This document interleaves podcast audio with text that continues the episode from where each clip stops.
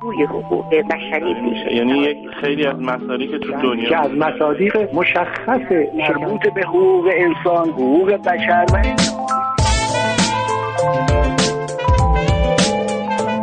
و دریچه.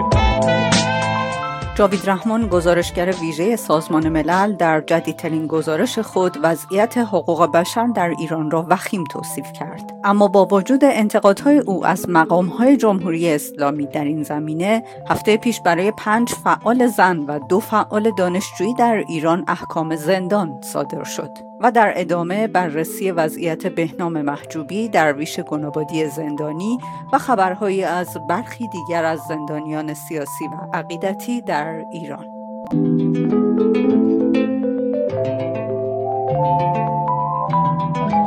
سلام من محتاب وحیدیرات هستم و ازتون دعوت می‌کنم در یک مجله دریچه دیگر با من همراه باشید.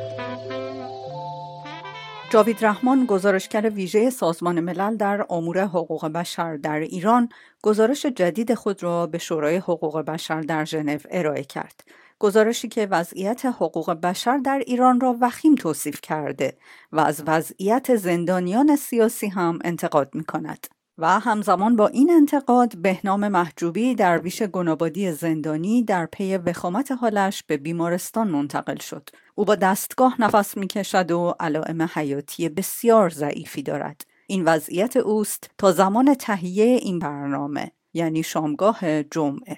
و این در حالی است که طی ماههای گذشته پزشکان متخصص بارها گفته بودند که بهنام محجوبی تحمل شرایط زندان را ندارد.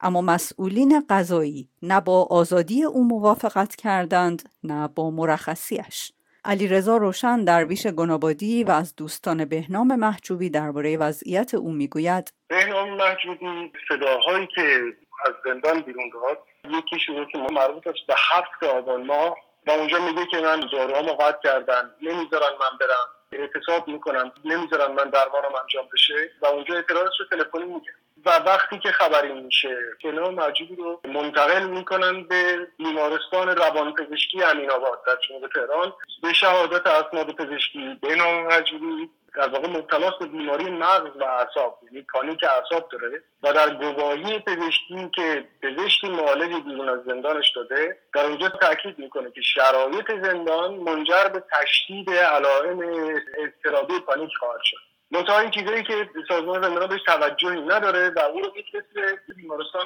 اعصاب و روان. که این مقدمه بدتر شدن وضعیت بهنام مرجوی میشه. خب اونجا پا دستش رو زنجیر می‌کردن به شکل سلیمی به گفته خودش به تخت خب این فقط با یک بیمار بسیار مجنون بسیار خطرناک شما می‌تونید رفتار کنید. و اگر تشخیصتون این بوده که یک آدمی در بیمارستان باید بستری باشه پس ضرورت زندانی کردن اون چیه؟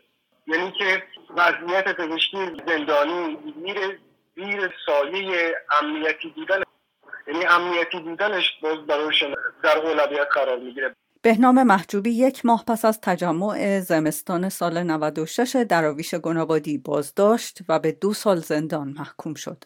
او از خرداد ماه این محکومیت را در زندان اوین میگذراند و مسئولین زندان با وجود مخالفت او و خانوادهش چند بار این زندانی عقیدتی را به بیمارستان اعصاب و روان رازی منتقل کردند. در این بیمارستان او را شک درمانی کردند و او گفته بود افول انسانیت را در آنجا دیده.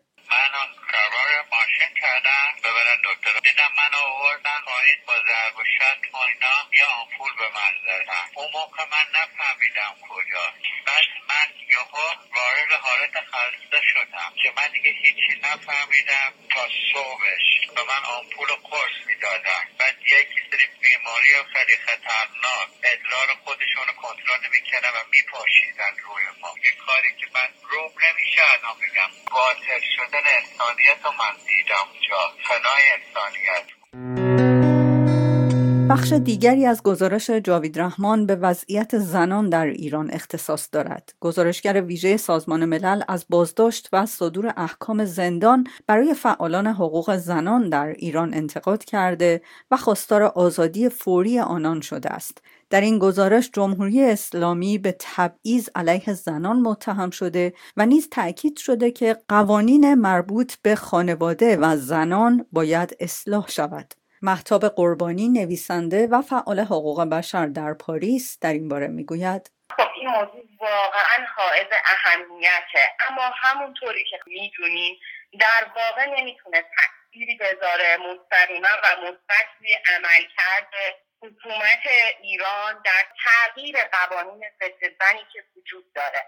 قوانین مثل حق طلاق مثل اینکه زن برای خروج از کشور بعد از همسرش اجازه بگیره حق هزانت فرزندان. من فکر می‌کنم که باید در واقع از گزارشگر سازمان ملل بخواهیم که از کشورهای اروپایی بخواد که هزینه این قوانین رو برای حکومت ایران بالا ببره و در واقع معامله کردن با حکومت ایران رو منوط بکنه به تغییر یک سری از قوانینی که نه فقط ضد زن که واقعا ضد انسانی هستن. اما همزمان با انتشار گزارش جاوید رحمان هفته پیش فشارها بر چند فعال حقوق زنان افزایش یافت و برایشان احکام زندان صادر شد. از جمله بنفشه جمالی که پیشتر در تجمعی به مناسبت روز جهانی زن بازداشت شده بود به یک سال حبس تعلیقی و ممنوعیت استفاده از گوشی تلفن هوشمند محکوم شد. همزمان دادگاه تجدید نظر استان تهران هم احکام زندان هدا امید و نجمه واحدی دو فعال حقوق زنان را عینا تایید کرد خدا امید وکیل دادگستری به هشت سال زندان محکوم شد و نجمه واحدی دانش آموخته جامعه شناسی هم به هفت سال زندان.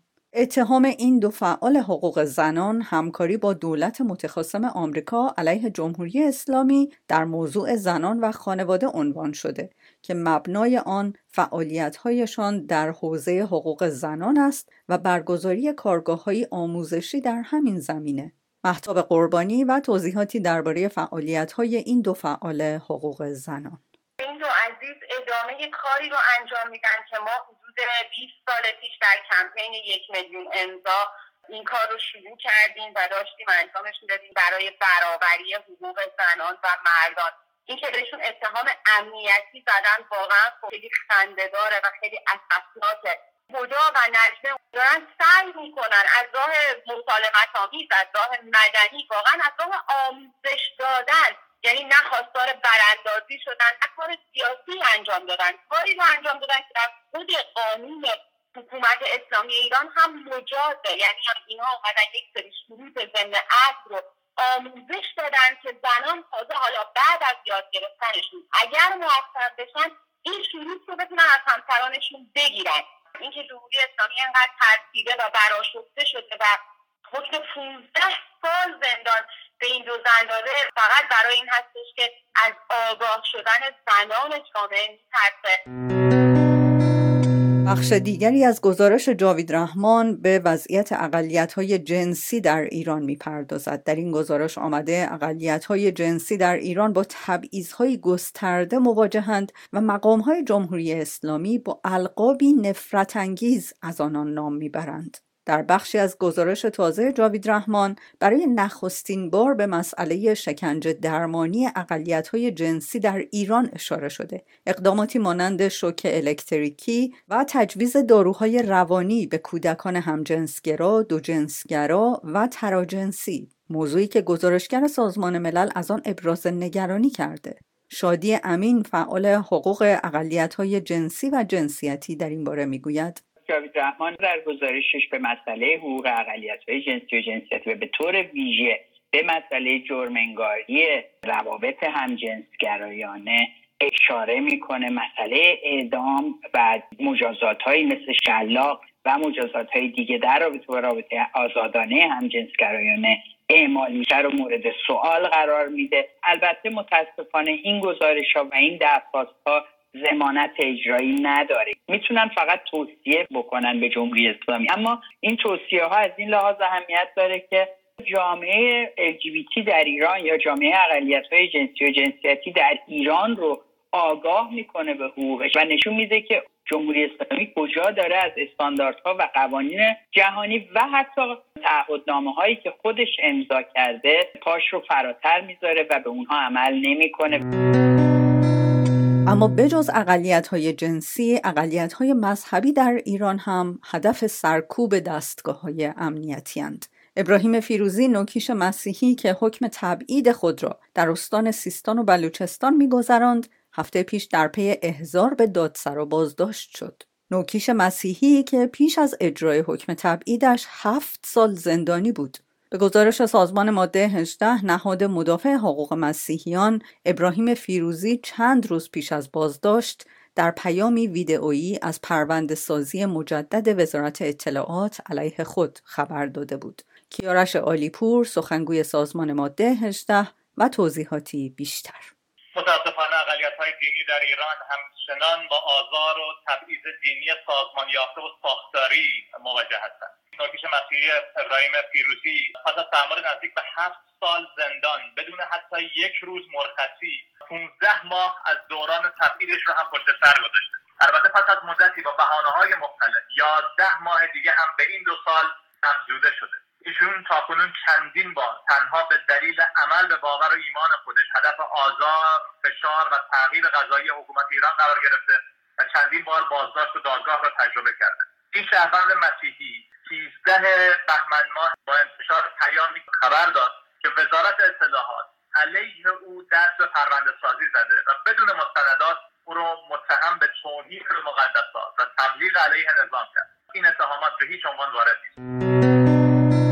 و در ادامه فشارهای امنیتی بر فعالان دانشجویی هفته پیش دادگاه تجدید نظر استان تهران حکم زندان مرجان اسحاقی دانشجوی علوم سیاسی دانشگاه تهران و کامیار زوقی دانشجوی رشته انسانشناسی دانشگاه تهران را تایید کرد. این دو دانشجو هر کدام به یک سال حبس تعذیری و چهار سال حبس تعلیقی محکوم شدند.